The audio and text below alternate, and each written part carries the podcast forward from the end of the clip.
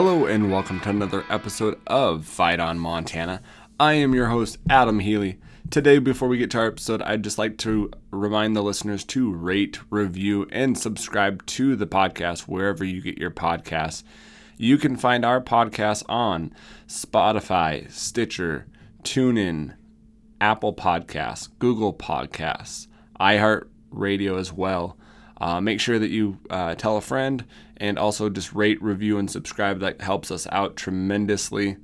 Uh, you can find us on our social media page as well on Twitter at Fight on Montana, also on Instagram at Fight on Montana as well, and also our Facebook page on at fightonmontana.com as well. So let's not skip a beat. Let's get into our episode today we have the great pleasure in having former Grizz tight end Colin Bingham with us today. Hey, Adam. How's it going? Good. How are you? Doing well. Good. Good. What are you up to these this night?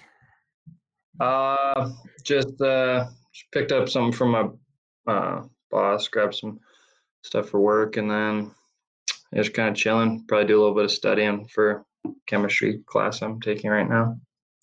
Yeah. Nice. Are you still in school? Uh, I graduated this spring, but I'm taking uh, some post bac chemistry courses that I wasn't able to take because of football. So finishing up those, and yeah, it's been fun. Nice.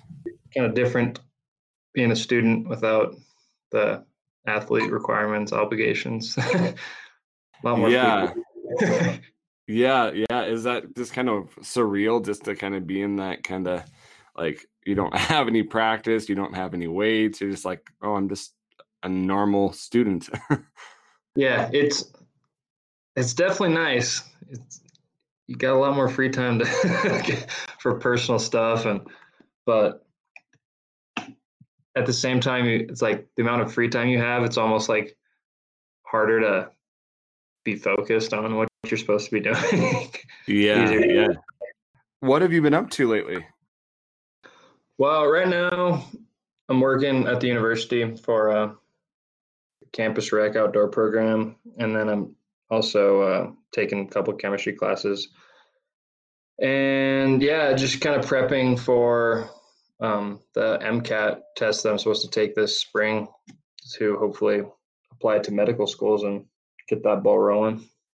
Next awesome. chapter. Yeah. Awesome. So, what kind of doctor do you want to be? Uh, I go back and forth. Um, I'm really interested in cardiology. The heart is just a fascinating organ to me. Um, but I also have quite a bit of interest in being a family practice doctor. Um, so it's tough to say. I mean, that's the nice part about medical school. You get to see every facet of medicine, and then yeah. make it. They make it easier for you to make a decision. You get to see what you really do like and enjoy. But right now, I'm leaning towards family practice or cardiology. Awesome, awesome.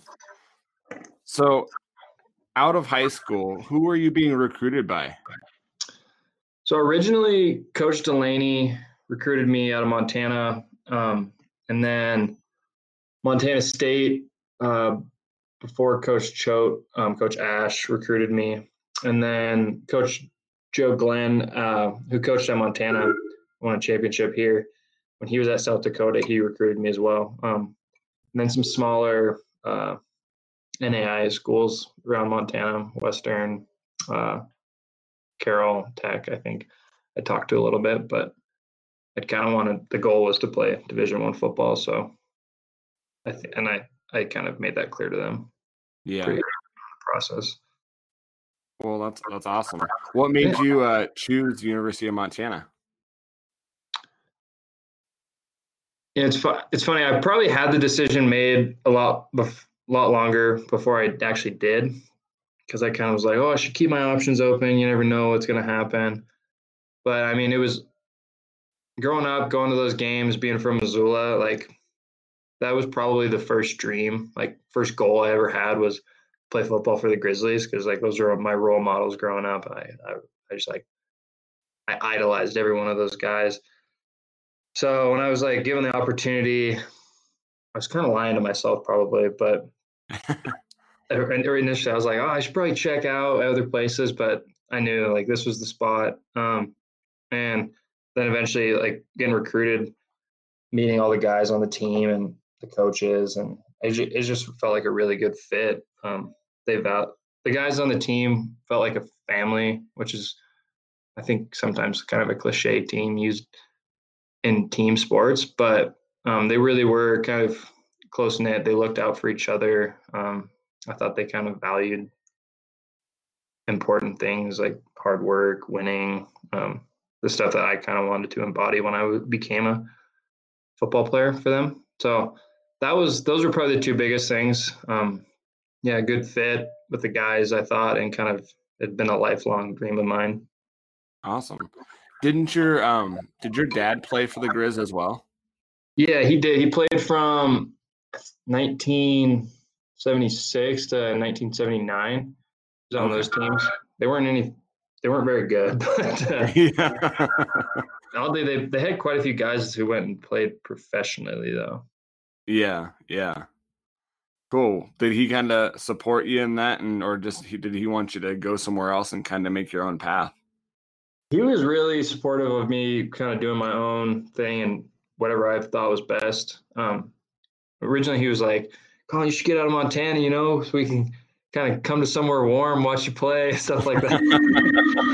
but uh, and he was uh, honestly, he was more concerned of like the school aspect of it all. He wanted he wanted to be sure like wherever I went, I could study something I was interested in, and um, he figured the the football athletic side of it would play itself self out with just like working hard and following the rules and stuff like that.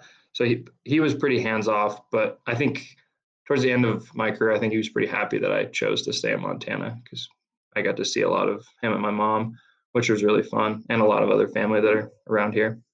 Awesome. Yeah, I can't beat that. Having family real close that can come watch you play. Yeah, it was special. I think. I mean, I don't know if my grandparents and parents missed a home game in all four years, and I think they made most of the away games too, which was pretty awesome feeling to always get to see the parents after the game and hug them up and just kind of makes the experience sweeter while you're in it and then you have those shared experiences later on and after football that you can still kind of reminisce on which is pretty special. Awesome. So what is your favorite tradition at the university of montana? Oh that's a that's a good question. Yeah when i was looking at that i was initially i was like oh winning winning that's a, we got a winning tradition. But uh i don't know if you can really call that a tradition i guess everyone would I say that's a tradition, but um, probably like that pregame kind of environment, the running out of the tunnel, that is just such an electric environment, such an like just out of body experience. You just feel so incredibly amped up. I'd say that's my favorite thing. And just an overall like the game day environment. You know, it's pretty special in Washington Grizzly on a Saturday afternoon, especially when that crowd gets pretty pumped up. I mean, I know bigger bigger schools, big stadiums and stuff, it gets it can get pretty rowdy, but at the Division One Double A level, I I don't think you could find a better game day environment. Yeah, definitely, definitely. Do you have a favorite story or moment in your career? Um, like personal moment would probably be this last year when um we played Monmouth, and myself and uh, Bryson, the other tight end, this last year when we had we each had like uh, the biggest games of our season, and it was just really cool to experience that with him and catch some catch quite a, quite a few more balls than we did the rest of the season, and just kind yeah, of have like game you guys have like hundred yards, hundred yards uh receiving, like almost both of you, like bo- like both of you have like something like close to that or something. I can't remember. Yeah, we, we, each had two touchdown receptions, and it was it was kind of an unheard of day for like a tight end crew to have like four touchdowns between the two of them and like 150, 200 yards receiving. So that was really fun day.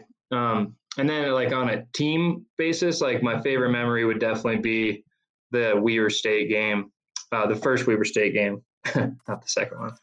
Uh, this this year on Senior Day, um, that was just such an awesome game. I mean, we we were so fired up for that game. We played them really well. We really got after them in a lot of different uh, facets of the game, and it was just a fun environment. Everyone, every single one on the sideline was jacked up, and it was kind of like, I mean, the peak of that's like the best game a team that I've been on's ever played, which is a good feeling.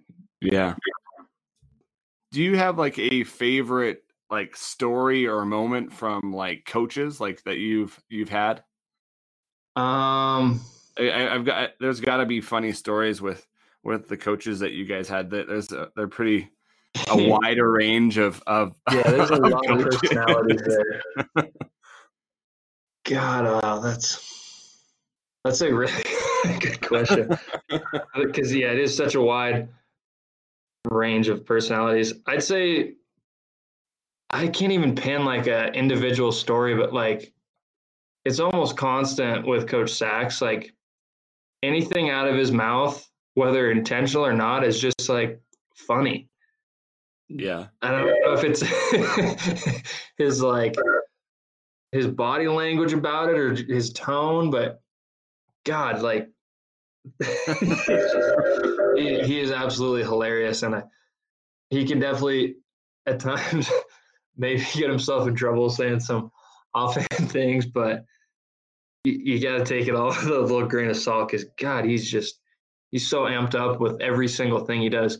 He has more energy, and he's more he's anticipating the next thing more than anyone I've ever met. He's just like, God, I, I think he's like sixty or so, and he's just literally the most energetic person I know. He's unbelievable. Yeah, he seems like full of passion and just yeah, seems like a fun guy to g- go hang out with. Yeah, I, my dad actually played with him and said he was the exact same way back then, just like so wound up and just had like unlimited energy. funny that it, not people don't change as much as we think they do. No, no, that's crazy. So, do you have a favorite uniform uniform combo that you uh, wore? Um, I mean the throwbacks; those are always pretty special to wear. Just like kind of honoring. I feel like a sense of honor for the guys who came before you. Um, in those.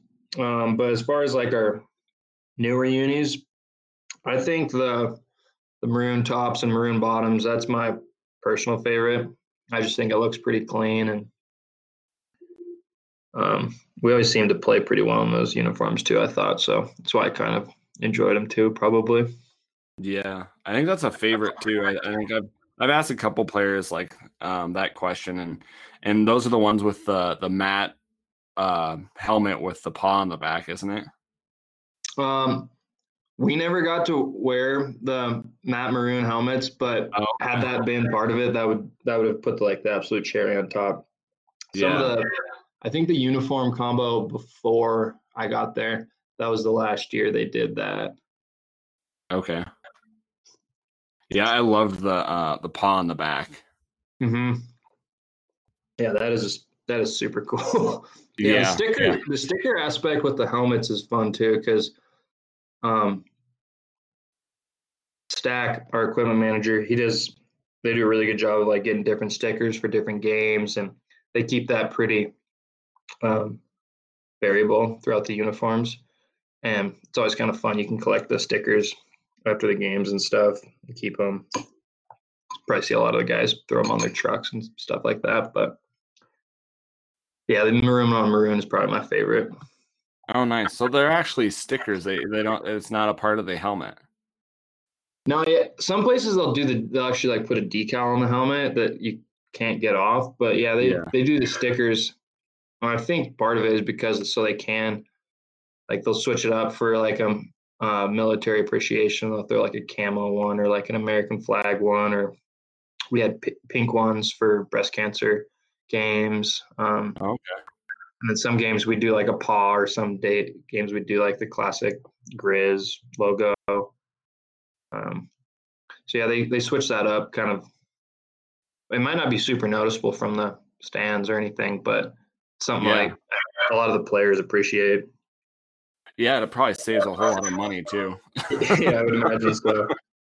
Like I said, that that would probably save you a lot. I've never really never really noticed it, so I I guess for me, I just like, oh, they probably just you know have different helmets, but yeah, that would that would be horrendously expensive.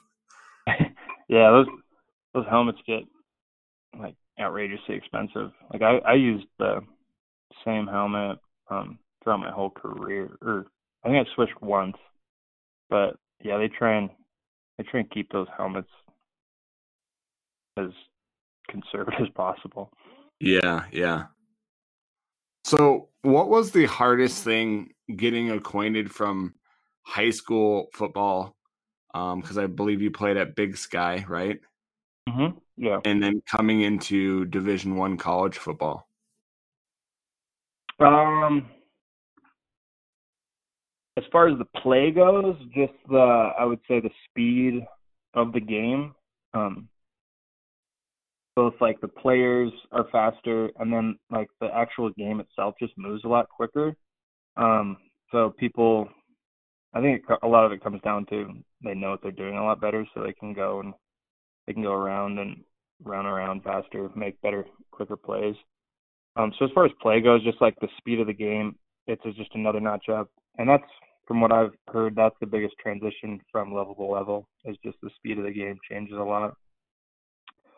And then as far as like off the field, I'd say just like the time commitment. I mean, high school football, you play in the fall and then you're pretty much done. At least in Montana, that's the case. Yeah, And yeah, a lot of Montana guys, you're then going to play basketball or you're wrestling, and then in the spring you're doing track or something. So the time commitment that's solely dedicated to football is way, way bigger. Yeah. Did you play any other sport? I think you played bas. Did you play basketball in the, the winter? Yeah, I, yeah, I played basketball at Big Sky as well, and then I I did track as well, but uh, I was never very remarkable in that.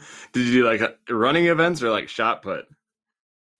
uh, they had me just do everything, just because I they were like, well, you might be able to be okay in at least some of these.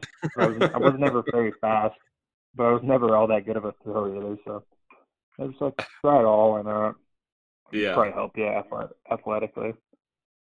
yeah, yeah. That's I, I I- I have a hard time running unless I'm running after something or something's running after me.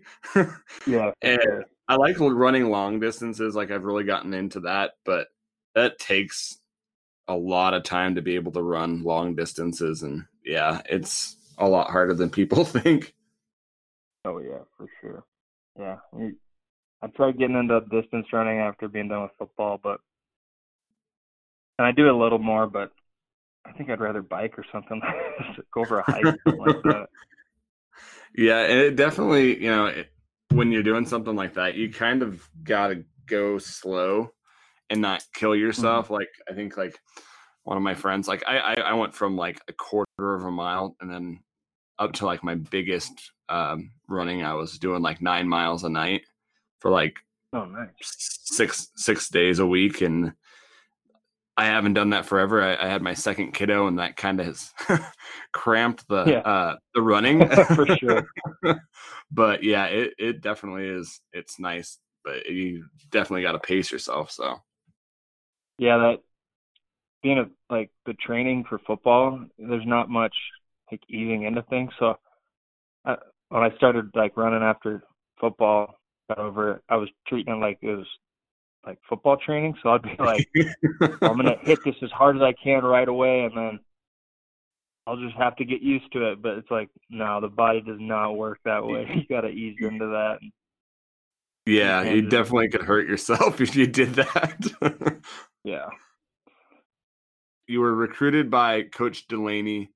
Uh, I believe you redshirt. Did you redshirt your uh, 2015? Mhm. Yeah. And then you played for um, Coach Stitt, and then uh, finished your career two years with, I believe, Coach Hauck. How different were those coaches in those years?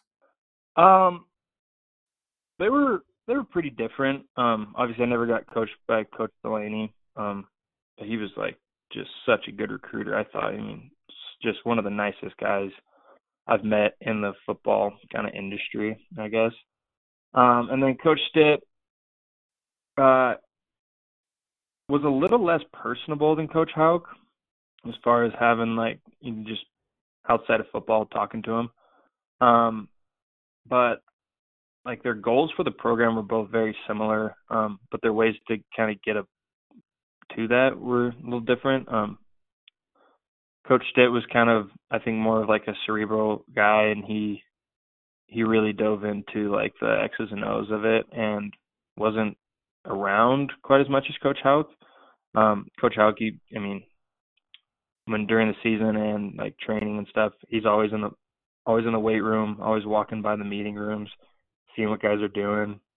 Um, he wants wants guys in the coaches' offices coming saying hi, stuff like that. And then the stuff they like preached on the field was a little different as well. Coach Stitt kind of was um he was more about like execution and um that was his main focus.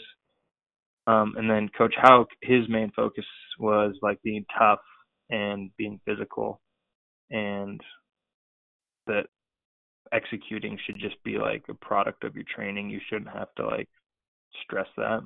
Um, so his biggest focuses were like just being tough and being physical. And his his saying was always the toughest, most physical team that plays the hardest, the longest, will win every game.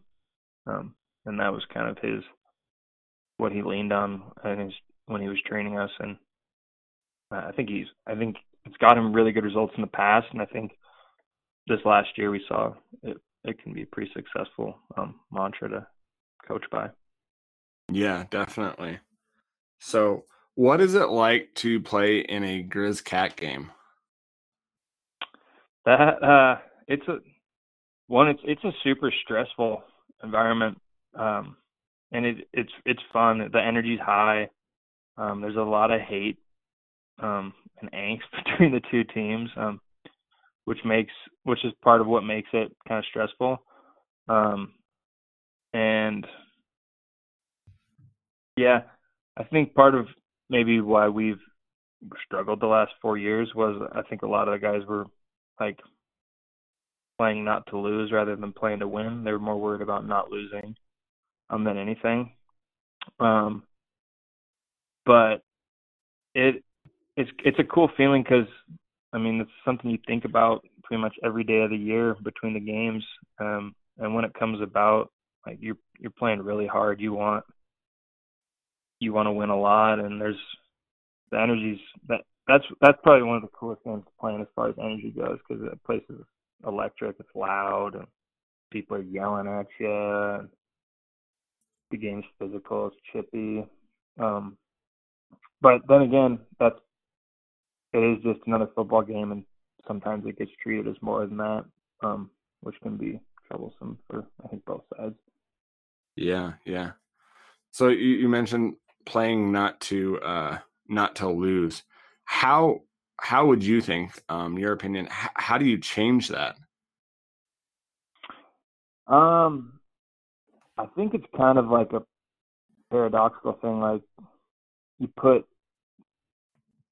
less emphasis on the game, because um, when you think of when you're like stressed year round and it's like you cannot lose this game. Then all you, all, the only thought you have is like, what's going to happen if you lose? Um, and if you treat it more like a regular game, um, even everyone knows it's not a regular game. Everyone knows it's like a super valuable game. Um, but treating it like it isn't, and just treating it like a normal Saturday and preparing for it that way, um, I think that's how you kind of can go out there and play a little more carefree and not so much worry about um, what's going to happen and more worry about like the exact play you're um, going on. But I mean, it's kind of hard to say that when there is so much angst and hate between the two sides that you just you want to do everything you can to beat them, but sometimes it's that might not be the best. But yeah. I really don't. I don't know. It's tough to it's tough to sit here and like hypothesize on the best way to do it. Yeah, we haven't really. We, in my time, we didn't find the we didn't find the groove to do it. So I hope I hope and pray that they yeah, they uh, figure it out this year or the next time they meet, whenever that may be. Who knows? Yeah, yeah, I definitely do too. So do you think? And this is just I was just. Do you think that the the coaching staff right now puts too much on it? Um, I know it's a stressful, you know, rivalry game, and everyone's to feel it. But do you think that the coach coaches could change that up? Um, yeah, yeah, maybe a little bit. Um, I mean, like, not even so much like the things they do, maybe just like the rhetoric they use, like, because some sometimes you hear the coaches say like, we lose that game, our season's ruined, like stuff like that. Which, okay. even if that's your thought, like it's not doing anyone any good to hear that. Um, yeah. It's just going to create that like kind of stressful environment. It's a little harder to perform in. Um, but I mean, and the other thing, sometimes we would like be pract, we'd have like prac part, we'd practice for the cats on like weeks when we wouldn't play the cats. We just do like little bits and pieces. Um, which I don't know if that's all that helpful. I I'm like a science guy, so I'd say like where's like the experimental evidence for that working, which yeah, haven't really yeah. not work yet. So I don't know if I would like continue that. But when there is so much emotion and like feeling in, invested in the game, it's it's hard to treat it like a normal game, and it's hard to get to the Sunday before the game and be like, all right, well, we're going to treat this like a normal week. Um, when you don't you don't want to treat it like a normal week. You want to do every extra thing you can to ensure that you're going to win. So yeah, it's an, it's a it's probably the hardest question for that coaching staff, and I'm sure they think about it every day and trying to find like the perfect uh, balance of what to do. Uh, I really don't have the answer.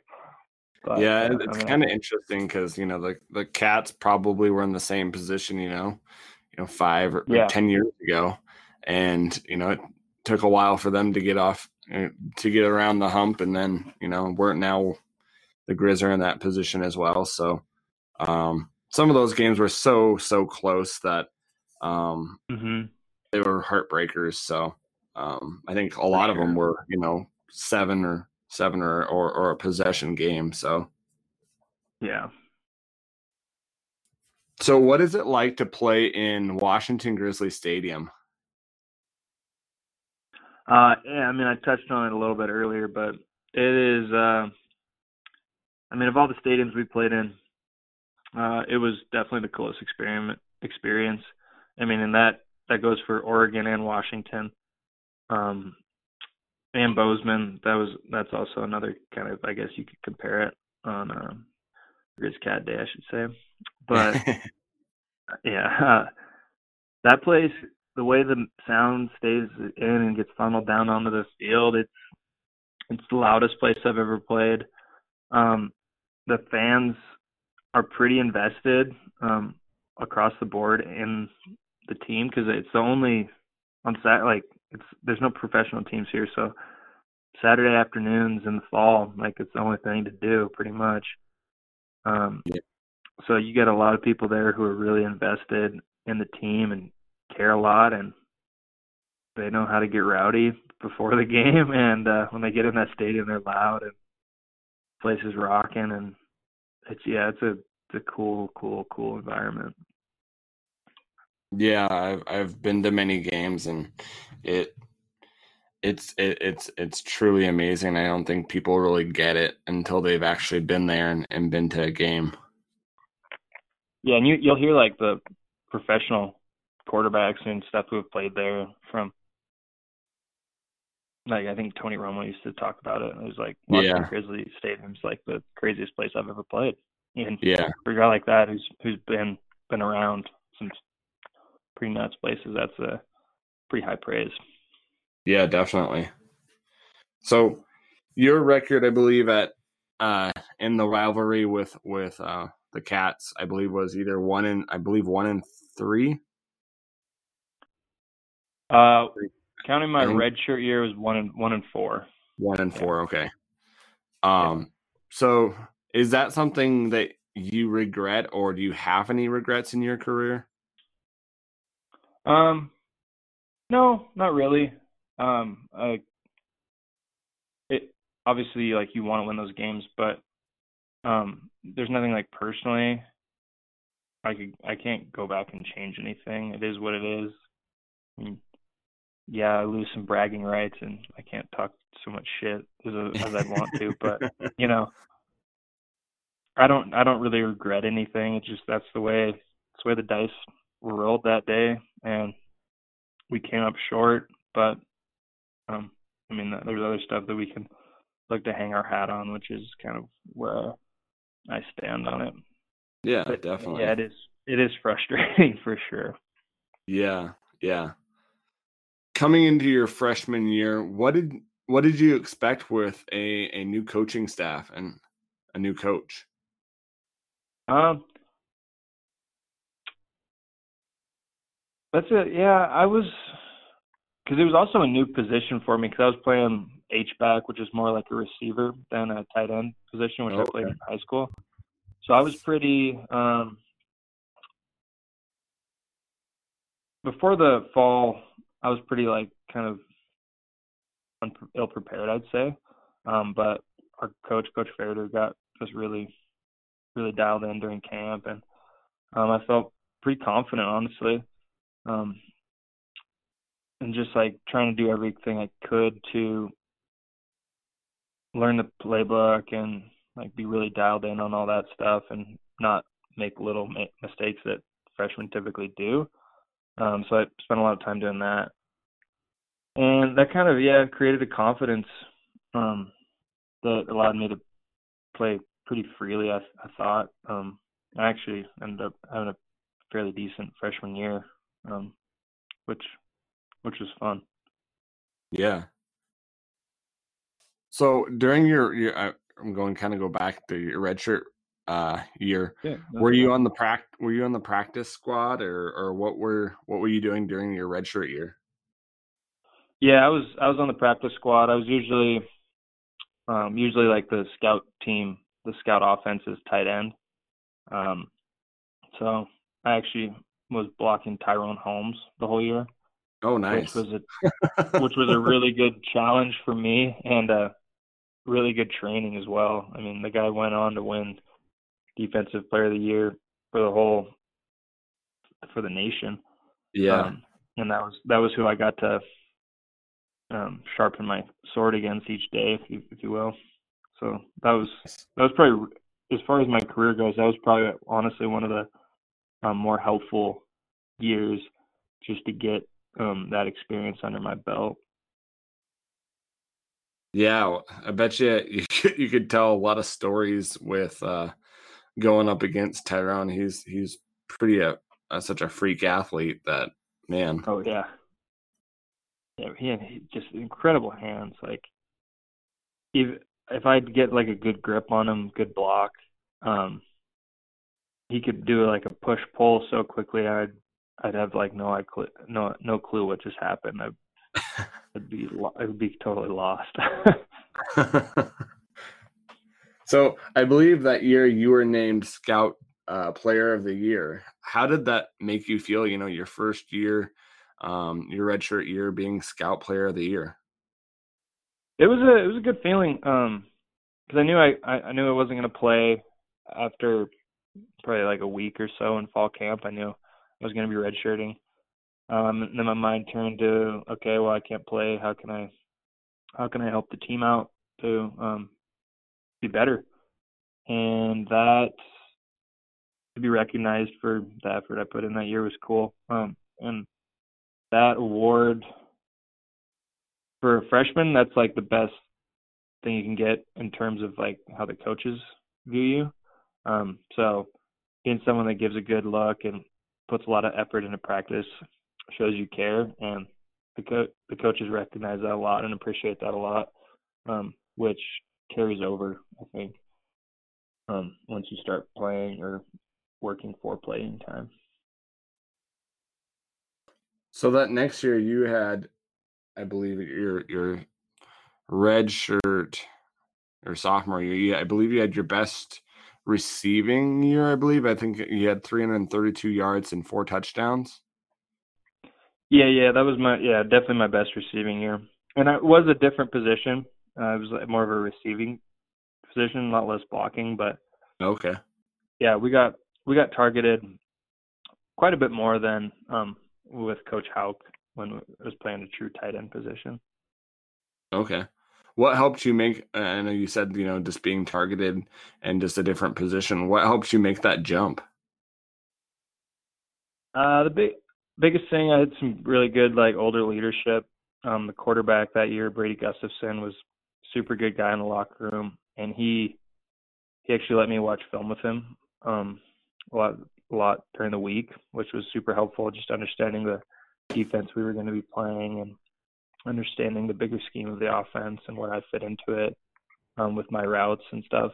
And then also the guy I split snaps with, Josh Horner, who uh, was a really good friend, and he was super helpful. Just kind of give giving me confidence. He'd always like like tell me, yeah, yeah, man, you got this. Like go make some plays. Like you're gonna make plays today.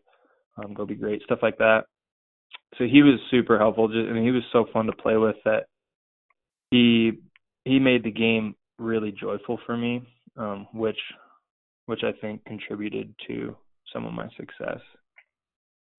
Awesome. Yeah, it definitely helps when you have that support system around you. Yeah. That's like I think that was like the biggest biggest reason that I was able to be successful that freshman year. Awesome. So in 2016, uh, I believe that the team had a hard year, um, but you guys did beat uh, Northern Iowa, and then had a bunch of you know one possession losses. Um, how hard was that year, and and how, why did you guys think, or why do you think the success wasn't there? Uh, it was a, it was a hard year. Um, I personally think the success didn't uh, wasn't there because uh, I think we we had good leadership, um, but it it wasn't a super vocal leadership, which sometimes in like a close game, that's just what you need to hear on the sideline is someone speaking up, being vocal, keeping everyone engaged. Um, we didn't really have that, and we had a lot of guys who really hard workers, led great by example, um, but weren't necessarily the ones that were going to speak up. Which, I mean, that I think that was just a product of the guys we had that year, and no knock on them. They were awesome guys, good leaders um, in their own right, but sometimes you just need that vocal uh, guy who's going to step up in that fourth quarter and get everyone like dialed in and ready to keep working, even if you're down seven points, just to stay positive and give everyone the confidence that they're gonna we're gonna come back and win this game. And um, that was something we probably lacked, um, and that was probably a bit of bit of the issue. I think we also had kind of some turnover issues um, that would end up biting us in the butt towards the end of a lot of those games. Yeah. Do you and then not to um, um, throw Coach Stitt under the bus, but uh, did he was he a vocal guy as well, or was he kind of laid back and kind of um, probably not as vocal as Coach Hauck, but was he a vocal guy? Uh, he was, but his he was vocal with the offense. He was okay. If I was to have one critique of Coach uh, Coach Stitt was that he uh, he was an offensive coach. Um, Yeah. And the defense kind of recognized that. So there was almost like there wasn't a super good rapport between him and the defensive side of the ball because he just then they didn't see him that much. He wasn't over there during practice ever. Um, so when you don't when you don't see him much, um, and you don't hear from him much, it's kind of hard to uh, have like a good close knit with him. Yeah, yeah. Was that year kind of weird just because I, I know that when um, Coach Stitt got the job, he beat out um, the defensive um, coach, uh, Ty Gregorak. Um, was it kind of kind of weird between them two, between those two? Um, maybe behind closed doors, but they did a good job of not kind of bringing that in the open. And I might have been a bit oblivious to it as a freshman. I was focused on different stuff, but uh, I never really noticed anything like that. Well, that's good. That's good. So, how hard, you know, that that year, um, the Grizz wind up losing to MSU by seven, and I believe the Grizz had the possibility of of making the playoffs. Um, I I think they had to have some things happen, but by winning that game, they would have had a a, a, a chance to make the playoffs. How hard was that, knowing you know you had a chance, it was a close game, and losing by seven, that it just didn't fall that way. It was it was it was really hard. Um, and personally, I didn't I felt like I didn't play very well that game. Um, it might have been like a nerves thing, being a freshman. The stage maybe was a little too big for me. Um, I can't quite remember, but uh, I personally was pretty disappointed with the way I played that game, which didn't didn't help. And then everyone takes that loss really hard because then you know they're gonna you're gonna hear about it 364 days, and then everyone yeah everyone's super emotionally invested in that. They put a lot of time and effort into it, and to not get a win out of it is uh it's frustrating. It's disappointing. Yeah, definitely. And that's how that's how it is. That's how it was every year. Not beating those guys, no matter the Yeah. score, you're just pissed. Yeah. So, and I believe that happened in 2016, and then I believe I think it happened in the next following year as well. In 2017, I believe too. It happened two years in a row Mhm. where it came down to that game to be making the playoffs or or not, and it just didn't happen. Exactly. Yeah, and that and that's the kind of like yeah extra fuel to the fire that just bugs you. It's like had we just went won that game, we'd still be playing, and that I think that gave a lot of guys more more anger towards the loss. Yeah. So in 2017, did you play any other positions? I, I thought I saw some tackles, but I didn't know if those were tackles off interceptions or or if you did play some of the defensive side of the ball. No, it, it, those tackles were mostly either special teams or I think I had one tackle on an interception. Okay. Um, so yeah, I was on special teams. Uh, I got hurt earlier in the year, um, actually our first game, and I wasn't able to really work back into the depth chart very well. Um, mostly due to the guys above me, McKenna and Josh, just playing really well. Um, so yeah, I did. I tried to make some contributions on special teams, and I'm, I must have made a couple tackles that year. yeah, yeah. Played Washington. How was it to go to go play uh, you know, an FBS uh, school like Washington? So I I was actually injured for that game. That was our third game that year, and I had gotten hurt in the first. So I actually went out. I went out with the team to watch, but uh, that was I was really frustrated not to be able to play that game because I had kind of like maybe kind of uh felt a little disrespected that I never got any love from like some of the bigger schools, and because I I felt I could have played there.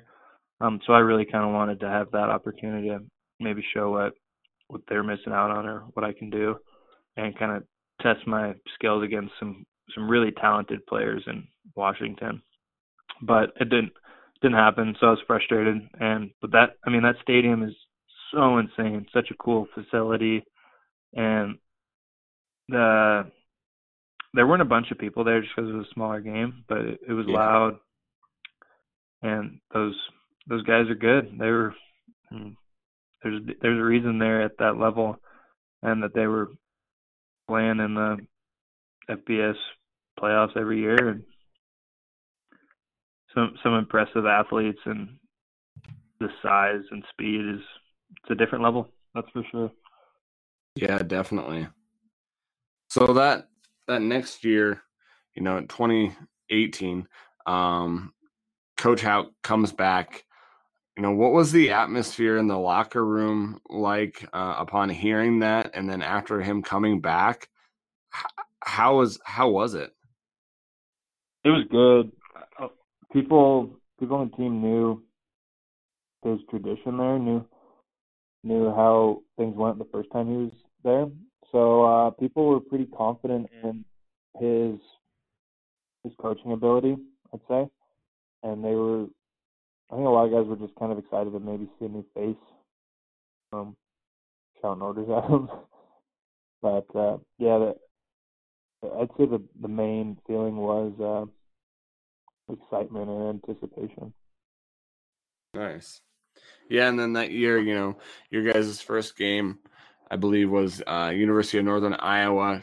They were ranked, I believe, like 13th uh, coming into that that game. Um, how how big was that to have that game? You know, being Coach Hauck's first game back. Um, you know, coming back to uh, Washington Grizzlies Stadium.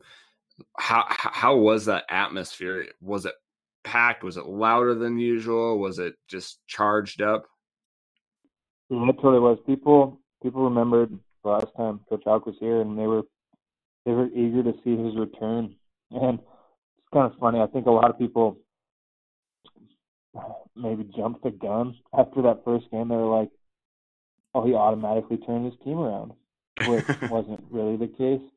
Um, not to not to his um, not because he was doing something wrong. It's just the guys, and it takes a while to shift the culture. But it was kind of funny. Everyone's like, "Because you're back, baby," because we, we had won one game in pretty good fashion. Yeah, yeah. And that year, you know, you, you guys did pretty well. Um, I know it was a six and five year. Another close loss to the Cats. Um, I believe like four points that um, you guys lost lost by, but I believe that that stretch with Portland State, North Dakota, and UC Davis was just the killer because that was three games in a row. Um, and you know, I believe Portland State was like a two point loss, and North Dakota was it was a big loss. I, I remember it being like not 30 points, but pretty close. Do you remember that, or what do you remember of that three game slide? Yeah, we got whooped against North Dakota. We just that was a weird game. We didn't have a very good energy. Didn't just didn't play very well. Um, Portland State game. Um, they have a pretty unique defense um, that we we thought we had a good game plan for. Ended up not being the case really. Um, and the game was close, and then they hit a really big kick at the end of the game. That, yeah, um, I mean, incredible kick. Props to the wasn't, guy for doing wasn't it. Wasn't it like the last seconds too? Yeah, last second, true freshman yeah. kicking a I think like a 50 yard field goal to win, and he yeah he nailed it. I mean, good on I remember I remember listening. we wanted to, to, win that game. It shouldn't have been that close. Yeah, I remember listening to that game on the radio, and it, oh man, it just killed me. I was like, "There's no way yeah. that this freshman is going to make that long of a kick," and he made it. I was like, "Oh, you got to kidding me!" that's that's what I thought too. Yeah, as a, a tight end, how do you handle your job? You know, on the line and receiving. I, I feel like you know the tight end position has it's it's it's rare because you you work with the offensive line, you work with wide receivers, um, and then you also you know you've got your your tight end coach as well that works with you. So you're basically working three positions. Um, how how hard is that to juggle that? And yeah, can can can you kind of give us a glimpse of what that looks like? It it is difficult. Um, I mean, aside from the quarterback position, we probably have one of the more difficult kind of offensive roles because we need to know all the run blocking schemes and a good number of the pass blocking schemes, and then we also need to have a good understanding of the con- the passing concepts and the route tree and all that. So you're definitely busy with that. Um, I mean, it, and then also on the flip side, you have like kind of three coaches that are kind of helping you. It's primarily yeah. your tight ends coach, but you get quite a bit of input from the offensive line coach, and you'll get help from the wide receivers coach. And uh, there are a lot of guys out there helping you. So it's a hard job, um, and I think the coaches realize that, and they they they put a little extra help in, which is nice. But uh,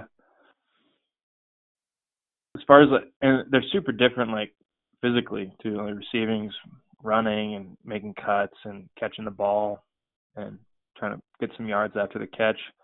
Whereas like blocking's just like trying to throw your body against someone else's and move move them out of the way, which are two very yeah. they're vastly different.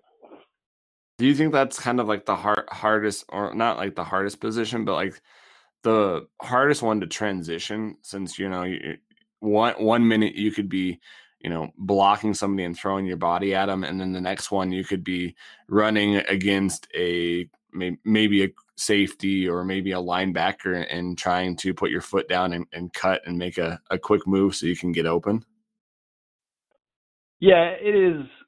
I mean, I'm I'm I'm obviously biased to the position, but uh, I think I think it is one of the hardest positions because of that kind of transition. You got to go back and forth to doing different things, and sometimes it's hard um, after pushing against someone for five seconds and then going and lining up and running a deep route and then having to go back and do it again. You get pretty exhausted um, doing two very different things that require kind of different energy pathways and different muscles and stuff like that. So it's uh it's definitely as far as the job that's required, it's probably the most unique on the field, I would say.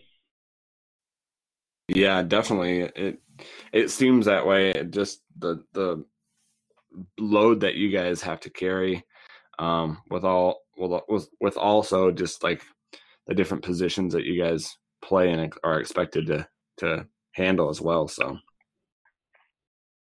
so in, during the year um how hard and and this I, I didn't ask you this on the on the um, questions, but um, it kind of just came to me. But how hard is is you know playing and being a Division One uh, student athlete, and also taking care of your body, um, going to school, um, and you know just eating right and and watching film. How hard is that? It's a it's a full time job. That's that's for sure. Um, I mean, like in the this last this last fall, uh, wake up like 6 a.m. most days, um, and we'd go get like our workout in for the day, um, and then after that, either getting breakfast and getting some treatment or getting to class, and then pretty much like the first open time slot you have, um, hop into the film room, get some film for the day. Um, hopefully get some lunch between before practice and then I usually would have a class between lunch and practice. So I'd do that and then maybe get a quick treatment in before practice and then meetings before practice and obviously practice. Um, it's it's it's definitely a challenge. Um, and it's also the fact that you have such little free time and everything is scheduled out that you can get into a rhythm pretty well and it's like well i only have two hours this whole day to do homework. I better be pretty on it with that. And uh when sunday rolls around you're you're you're pretty worn out and ready to just like chill out for the day but uh, yeah. I think I think a lot of people don't understand the amount of time and effort that goes into it. Um, which at times it's like, yeah, you can't expect them to. They don't. They're not there. But yeah, were they were they to realize how how how committing it is, I think they might have some people might have a different um, take on the sport and respect for it. Yeah, I think a lot of the you know some fans are like, oh, they get paid, you know, they get free schooling. Yeah, but there's a whole lot of other things that are happening. You know, you know, so, some athletes are living off campus, so they they're not getting the meal plan that you would if you were mm-hmm. living on campus.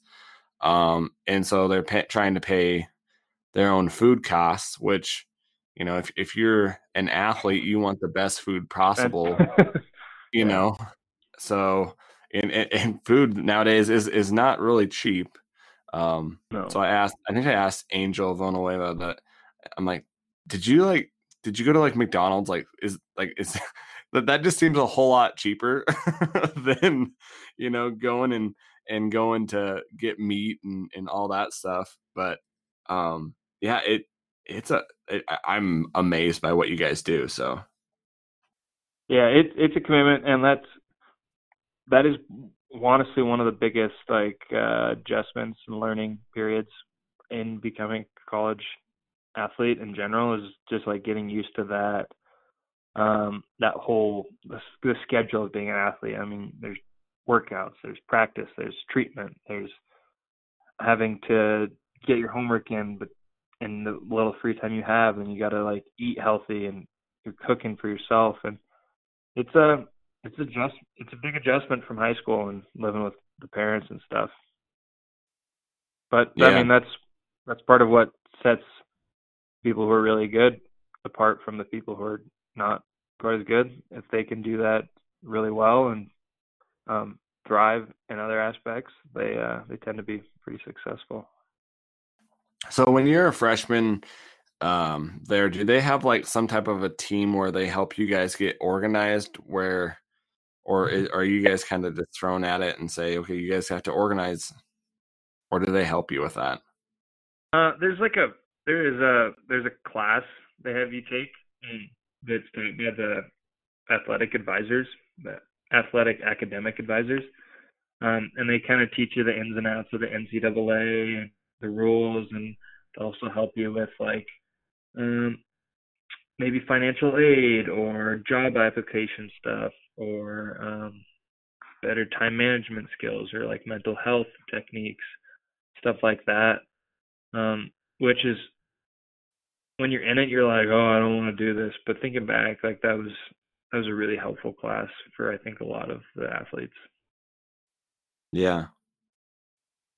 So in in 2018, I believe you earned academic all Big Sky with a 4.0.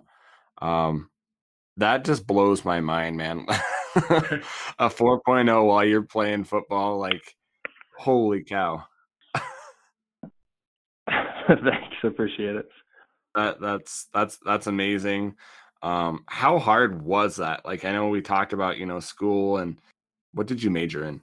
Uh I got my I majored in uh, health and human performance, um, and then I minored in biology and psychology. Okay. So yeah, you're not doing something easy. it's not no, like no, you know. yeah, yeah, that's that's but not stuff. What, that what really helped me, what really helped me was I found something that I was really interested in. Um, okay. Helping human performance and like human physiology. Um, was it, it fascinated me, and I was able to take a lot of interest in what I was studying, which is super helpful. I mean, I can understand the guys who are taking classes that they don't enjoy, they're not interested in. It's a lot harder to succeed in those classes because you have no desire to actually study. Um, so being in something that I enjoyed was really nice. Um, and then I'm, I'm also you can ask some of my teammates. I'm just kind of like a nerdy guy. Um, I like I like studying. I, I like doing my homework. Uh, I like to read and stuff. So um, when I was able to have the time to study and commit to learning some stuff, I I usually really dug into that and I developed some pretty good time management skills my freshman year um, while I was redshirting. So, and those kind of carried me through my five years, which were really helpful, and that's a big part of being able to maintain a good GPA and stuff like that. Did you guys? I think I think uh, now with uh, Hauck, I think he kind of wants players to do um, summer classes. Did you do any summer classes? Yeah, I, I usually I took I did an internship one summer, and then I took a couple. I think I took three summer courses throughout my time. Um, it is nice to be able to get uh, get that done with, and it makes that was the one thing I always did keep my falls pretty easy. Um, wouldn't take a huge credit load, and I wouldn't take my most challenging courses. So being able to take a class in the summer makes it so you don't have to take quite as many in the fall, which allows guys to be more more focused on football than they would be if they had like 18 credits they had to be studying for each night. Yeah, yeah, definitely. So coming into your last year, uh, what were your expectations? I had some high expectations for us. I, I thought we had a really, really good team. Uh, I thought we had really good leadership. I thought the coaches kind of had a good plan for the guys they had. They knew what um, everyone could do pretty well, and they they put put together good plans. And for the most part, um, I think most of my expectations were pretty close to uh, coming to fruition. Um, obviously, we're very close to uh, winning conference championship. Came up short at the end there, which was my like chief expectation of us, uh, and that obviously didn't happen. Um, and then we made a playoff run, which I also wanted us to do, um, and lost to a really good team in Weber State. But uh, part of my expectation was that, that we would continue the, the kind of changing culture that Coach Hauck was trying to instill. And I think we did a pretty good job of that, just like being a physical team, being really tough, um, running the ball well, stopping the run well, stuff like that. Um, I think we, uh, for the most part, we did that stuff. So I was in hind, like a few weeks after the season was over, I was really happy with um, how it all how it all went. Yeah, definitely. I definitely think that you guys, um, one of the main uh, factors in, in changing the culture and and making it a, a really good push to bringing back that championship culture. Yeah, I hope so. so. I mean, uh, such a bummer that they couldn't play this year, but I think uh, I think that ball would have just kept rolling, and I think they would have had another really good season this year. Yeah, yeah, I totally.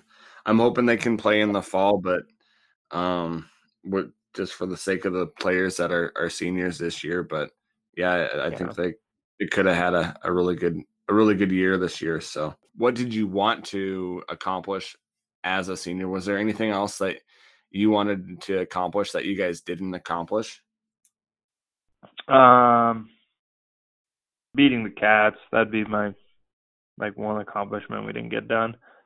But like I didn't really have any like personal goals.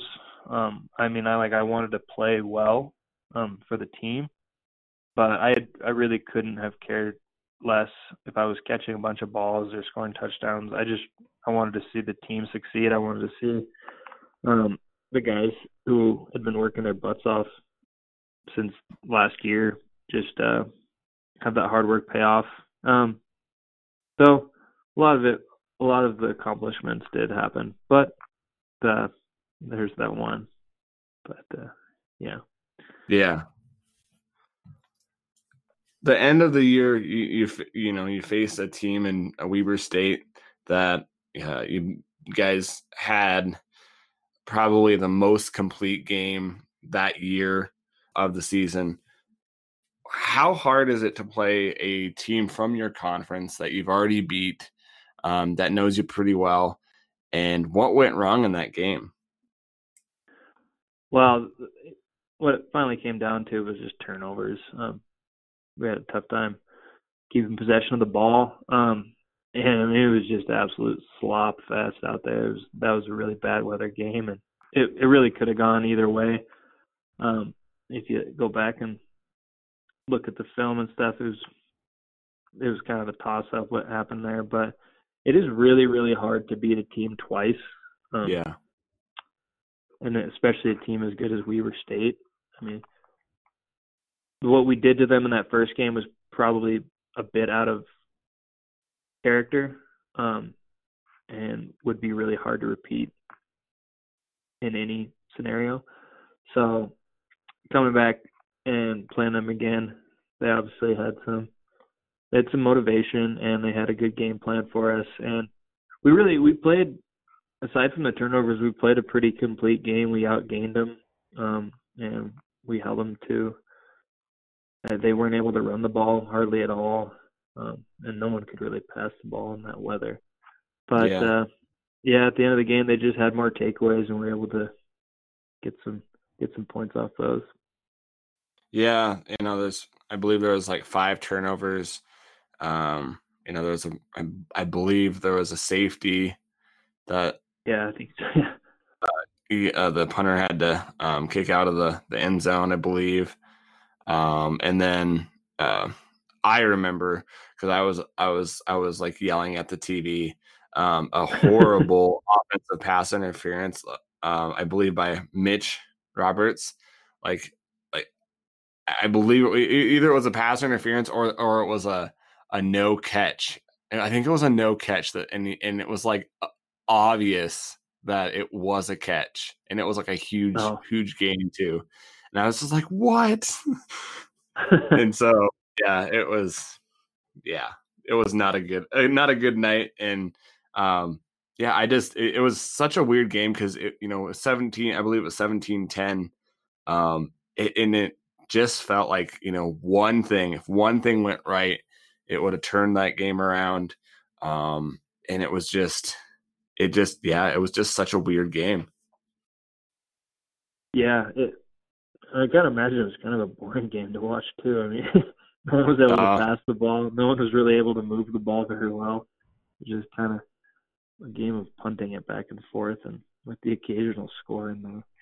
Yeah, yeah. I, I thought it was. I, I don't know. I'm kind of boring like that, I guess, because I was on my edge of my seat, you know, and and just like you never knew what would happen, you know, if you if something was going to happen, or but uh, yeah, I'm a diehard Grizz fan, so it, I I I wouldn't care. I'd, I'd watch if it was a a blowout win or a blowout loss. It, I'm still gonna watch. Yeah. So That's the best. That's that's awesome. yeah, the end of the year, you guys lose. You go go back home. What did you guys do? At what did you do after the season? Uh, first off, I just tried to get my body back and healthy. I had finished the season with some injuries and stuff. Um, and then I tried to decide what I wanted to do as far as maybe training to do a pro day, something like that. Um, and I eventually elected not to, um, because I wasn't wasn't super interested in continuing to play football. Uh, I'd kind of gotten what I wanted out of it. I had so much fun playing it. I learned so much and was kind of ready to be on to the next um, thing in life. And uh, I think that's, I was fortunate. I, I had some other interests while playing football. I'm really like an outdoor oriented person. So I like to ski, like to hike and raft and do a lot of that stuff. So I was able to, uh, have some other interests I could lean on outside of football that were really like I found a lot of joy in. Um, but yeah, and then I think I went I went actually went to Hawaii with my family Oh, nice. Christmas break, so that was that was like a perfect cap to that. Nice. Right before right before the COVID hit, the COVID hit. So that that's always good. yeah. awesome. Well, speaking of COVID, you know, with this weird time as a former player, um, would do you think you would play this year knowing just some of the the things that are uh, the risks that you have out there? Would you play this year if you if you had the chance? Uh, I actually haven't tossed that idea around. Um, I think, I think I would. Um, mostly basing that decision off of Um, the fact that my age group with COVID um, has a really high um, survival rate. Yeah. If they contract it, um, and if I was playing, I would like be pretty frank with my family. Like, I'm not going to be able to see you.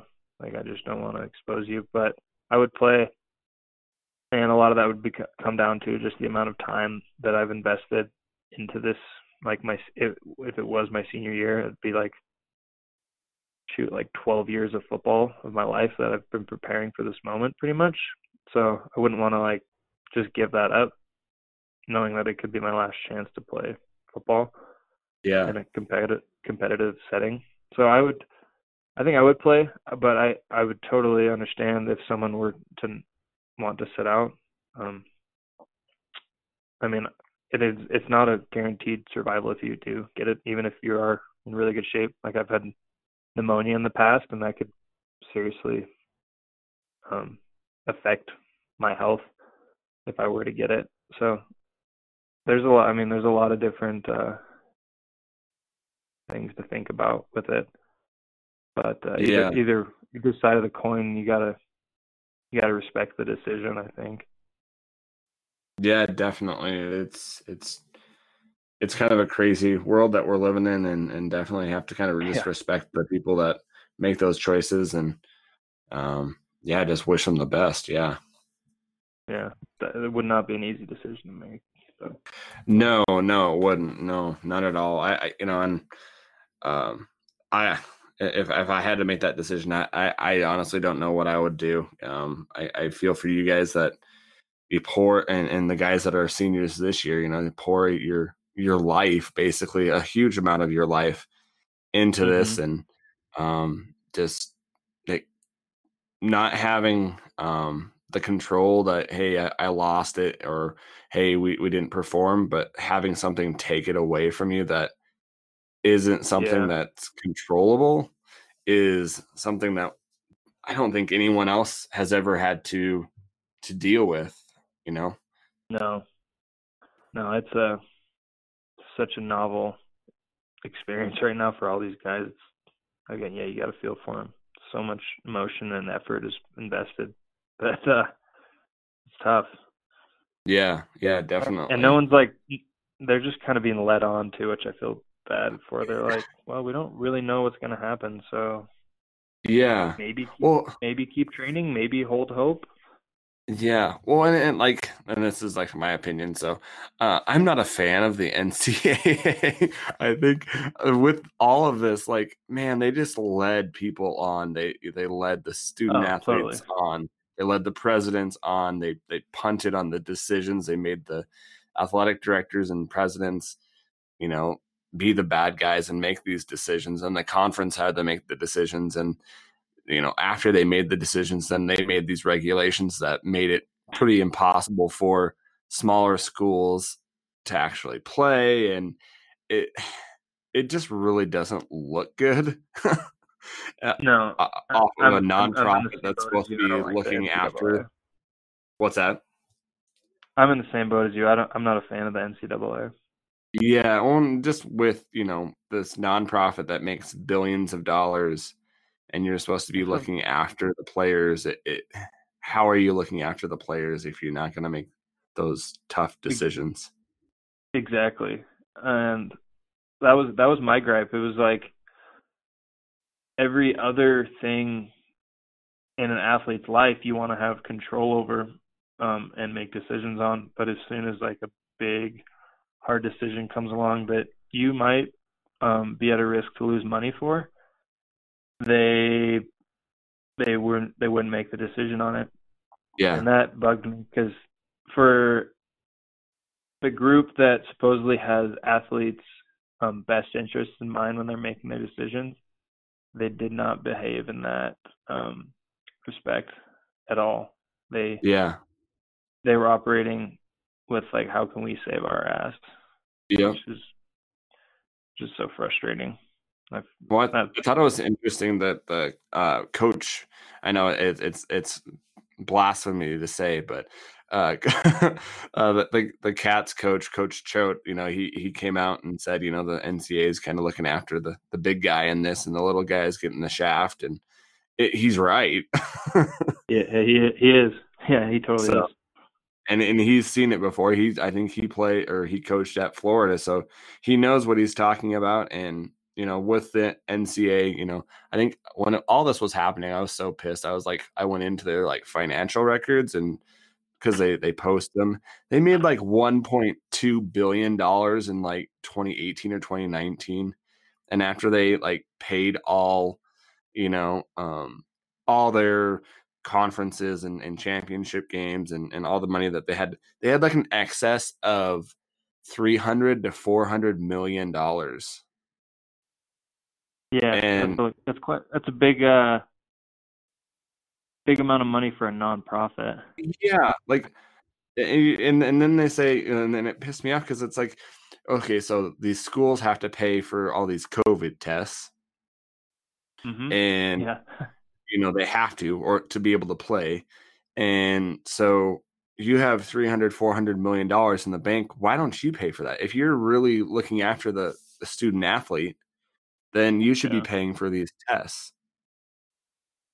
Yeah, and if they're gonna allow like the sports to be played, like make I haven't even heard of any effort for them to set up something.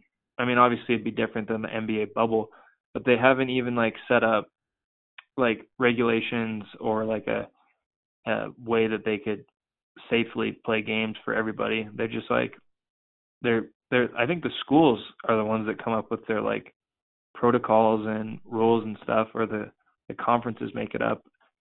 And that's not that shouldn't be their that shouldn't be their job. That should be the NCAA's if they're if they are really the governing ordinance of collegiate athlete athletics.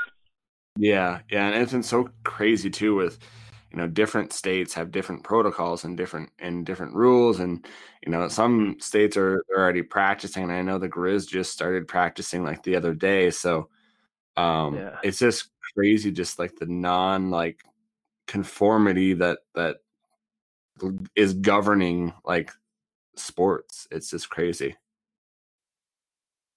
Yeah there needs to be some pretty considerable reform i think in the yeah in the governance of these college athletic programs. Well, and I, I and I, and I, I go ahead. And I think that the players are the ones being hosed right now, which which sucks because one, they're not really they're getting an educate.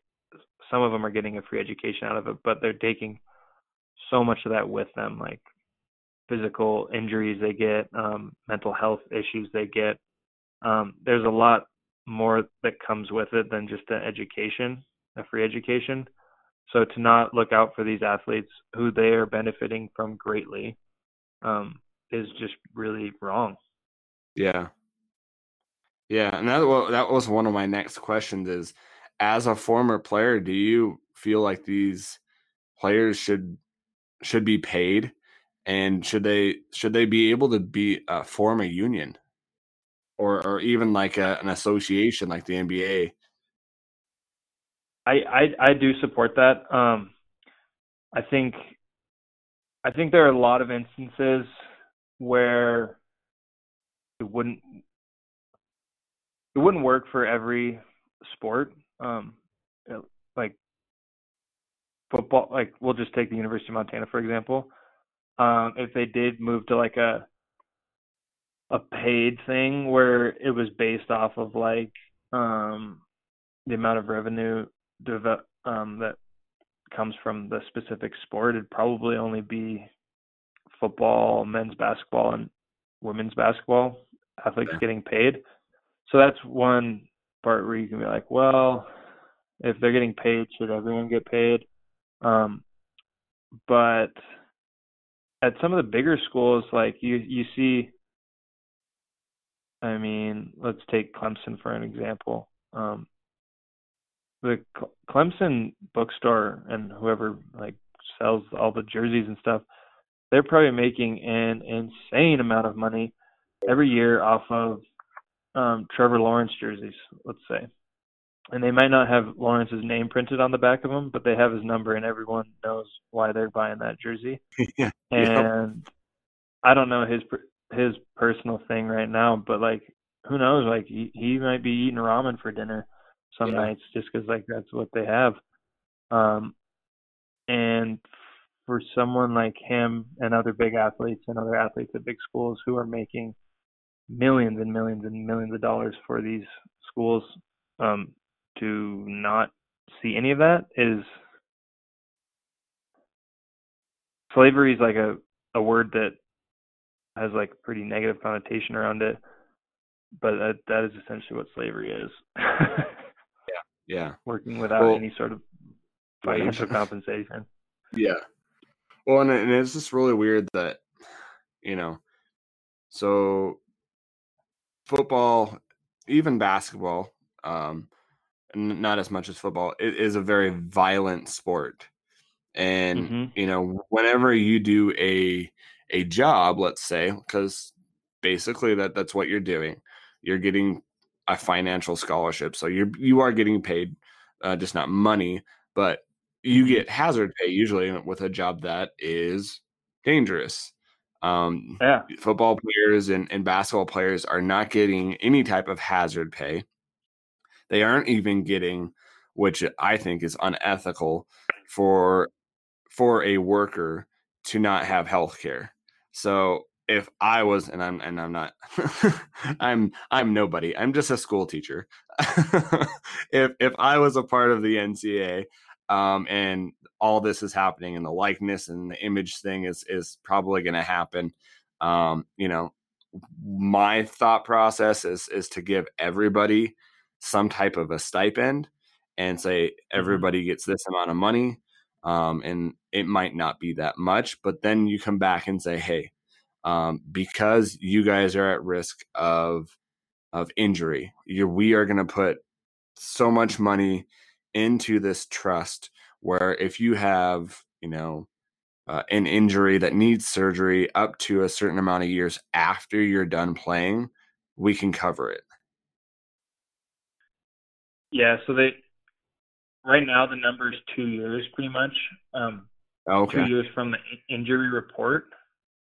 So oh, so, something some schools and trainers if they're like nice, they'll like after your last game, they'll um, make an injury report for you with all your injuries. Um, and but I, really, I don't think two years is like a fair no time frame because, for instance, like I have a I have a torn labrum my mm. my shoulder, and right now like I'm young enough and fit enough that it doesn't bug me but I'm gonna need to get it repaired at some point in my life. And the only reason my shoulder's injured is from football. Yeah. Um, had I not, it would be fine if I wasn't a football player. And there's other stuff like that. That uh, I mean, guys, there's a lot of guys who will have like pretty severe arthritis from their playing days. There's a lot of guys who will have um, potentially develop some mental health illnesses due to mm-hmm. um, traumatic or due to concussions, um, there's CTE stuff, and there's also like other physical or not physical things. I mean, when you, I kind of talked about it earlier. Like, there's a lot of guys who all they do is football, and when football's over with, they don't have any idea what to do next, and that that creates a pretty hard um, transition for them. They're unable to um, like really find like joy or interest in anything because they haven't they've only done one thing for the last five years. And that can lead to some kind of um, destructive behaviors in some in some cases. And like they'll need mental health um, treatment at some point which costs money and who who's to pay for that if like they can't and those are I think those are some things that need to get be discussed that I don't know if they are. Um, which I know I know there are people who are talking about mental health a lot in athletes, but I'd like to see the NCAA do maybe more than just like talk about it. Maybe talk, like think about like how can we financially support these athletes who are experiencing these symptoms, um, physical and mental, after their playing days are over, because such a small section of athletes are going to be able to continue to the professional level, and that's Yeah. something that they need to seriously think about. yeah, But that's- and sorry, I I hope babbled I on that. I think that that's No. something I feel kind of passionately about. Yeah, I, I I definitely I definitely agree with you. You know that that I actually talked to Ellis Henderson about his um uh what he went through and um it was it really impacted me. My wife is a a, a counselor and so and a, uh, a social worker and so she uh, she sees a lot of that as well and and it's one of those things that's not talked about that's not you know, big football players, you know, that they've got to be tough and blah blah blah, and they don't have, you know, mental health issues, and and I think that all over the place, mental health is not considered something that's real. It's just something fake, which it's not. It, Yeah. it's it is serious. It's one of the leading causes of death, I believe, in our, our nation. Mm-hmm. So, yeah, Yeah. if it, whether it leads to suicidality or, uh, I mean, it has can it can have like it can manifest physically and lead to other really um serious physical ailments. Yeah. Michael Bennett, um, former he played defensive end for the Seahawks and uh, Patriots and stuff. Uh, He Yeah. actually wrote a book called "Things That Make White People Uncomfortable," uh, which is actually a really good book, and it goes into a lot more than just like race. Um, and he Okay. talks he talks a lot about one the NCAA, and he also talks about um, tra- like encouraging football players to ditch that like bravado attitude. It's like it's not doing you any good to act like the toughest guy in the world. Like have, show emotion, like be vulnerable. Like that's gonna it's gonna carry like being emotionally intelligent is way more helpful than just being like, oh, I'm fine, doesn't affect me. Like, um, and he's got a he's got like a few chapters talking about that, and it's it's a really good read. I recommend Nice. it to I'll have anyone to who's check it out. So, hey, I got one more question for you. Um, Yeah. How hard, like personally, do you think, um, with this season maybe happening, not happening, but possibly, you know, you never know. Um, how hard would a spring season be, and then how hard it would would it be to directly then a couple months go back into a fall season? Uh, I think it'd be incredibly difficult, both from a logistical uh, or logistics standpoint and from the player's health standpoint.